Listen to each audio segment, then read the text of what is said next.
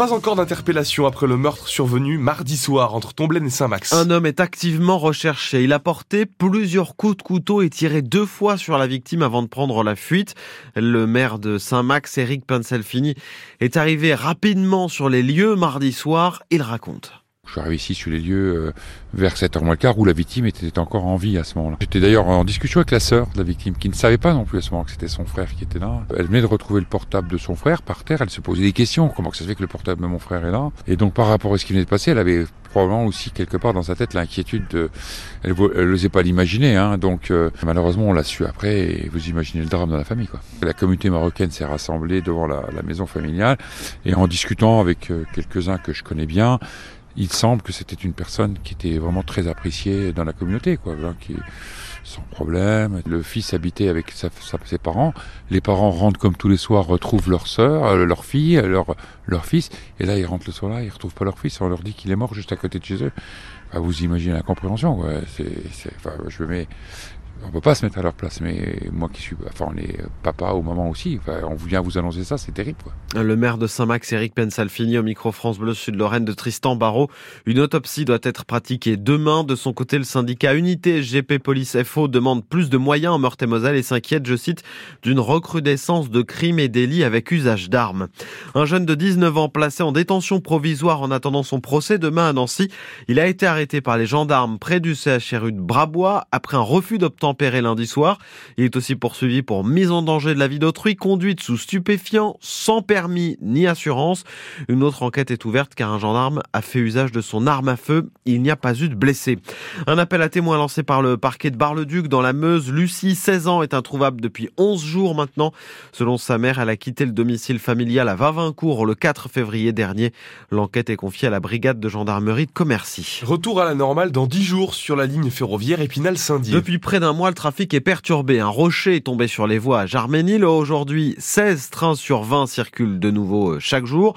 Cette ligne entre Épinal et Saint-Dié, elle est stratégique. Elle avait été fermée en 2018, rouverte en 2021 et elle attire de plus en plus de voyageurs, selon David Valence, président de la commission transport à la région Grand Est. Il y a eu des travaux de grande urgence qui ont été conduits puisque ce rocher s'est détaché à la suite de, fortes intempéries. Les travaux qui ont été faits sont des travaux euh, d'urgence. Tout n'a pas été complètement expertisé. Donc, par sécurité, il y a un ralentissement qui est posé. C'est la raison pour laquelle il y a un tout petit peu moins de trains que d'habitude. La région a déjà beaucoup investi sur cette ligne, plus de 13 millions d'euros en 2021.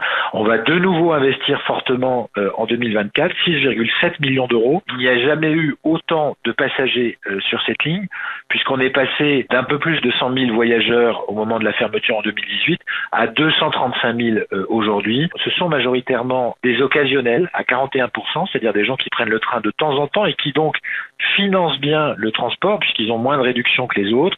Il y a un peu de scolaire, environ 36% et 23% d'abonnés. Et ça, c'est un succès. Et si vous prenez le train, attendez-vous à des suppressions d'ici lundi. La CGT et Sudrail appellent les contrôleurs à faire grève.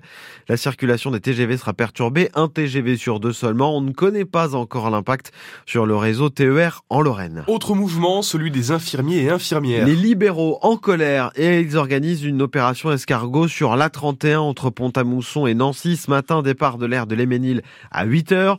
Ils demandent la, revalorisation des actes médicaux pour compenser la hausse des charges. À 7h45, nous serons en ligne avec Ibtissam Mesrour, infirmière à Champignol et membre du collectif Infirmiers libéraux en colère. Emmanuel Macron appelle Israël à cesser son opération à Gaza. Le bilan humain et la situation humanitaire sont intolérables, estime le chef de l'État qui demande un cessez-le-feu. À 8h10, nous serons avec le médecin lorrain spécialisé en médecine de guerre, Raphaël Pitti. Il revient de l'hôpital de Ragnounès dans le sud de la bande de Gaza. Des ateliers pour aider les étudiants à bien manger malgré un petit budget. C'est ce que propose un Nancy la boîte à cuisine, structure de l'association Accueil et Réinsertion Sociale qui anime déjà des ateliers pour les personnes isolées ou en précarité. Tous les mardis soirs, huit étudiants préparent donc avec un chef un plat, ils repartent avec une portion et un panier de fruits et légumes. Parmi les participants, Luna, étudiante en droit, elle essaie autant que possible de cuisiner et de manger sain. Ce que je fais, parce que la semaine, j'ai pas trop le temps, j'essaye le week-end d'anticiper quelques repas de la semaine un petit peu pour euh, avoir un petit peu des repas équilibrés, mais euh, j'aime bien cuisiner, oui. J'essaye de cuisiner un petit peu des légumes.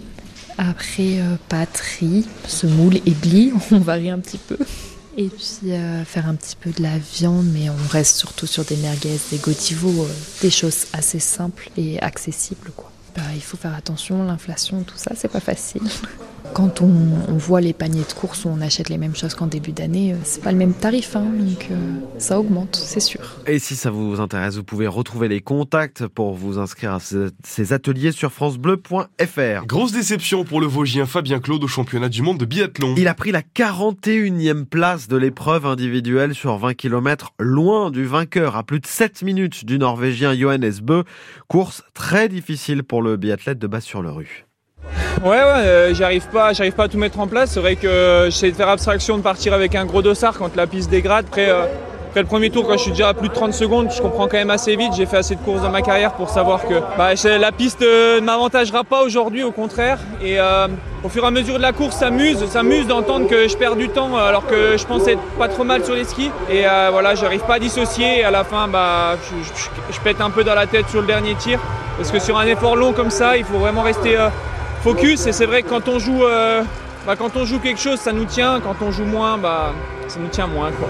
Voilà euh, le biathlon euh, c'est un enchaînement de courses j'ai toujours dit on fera les comptes à la fin et si on revient tous médaillés après le relais bah, ça fera ça fera quand même plaisir à l'équipe. Donc ouais, on va, essayer d'aller euh, d'aller chercher ça. Fabien Claude, 41e, et son frère Florent qui court pour la Belgique et lui 37e. Le Paris Saint-Germain a pris une option sur la qualification pour les quarts de finale de la Ligue des champions de football hier soir. Victoire 2-0 contre la Real Sociedad. Match retour le 5 mars en Espagne. Et puis l'AS Nancy-Lorraine est devant la commission de discipline de la Fédération française de football. Le club pourrait être sanctionné pour les fumigènes utilisés par ses supporters à Épinal le mois dernier. Des restrictions de déplacement pourraient être décidées. 7h07 sur France Bleu Sud Lorraine.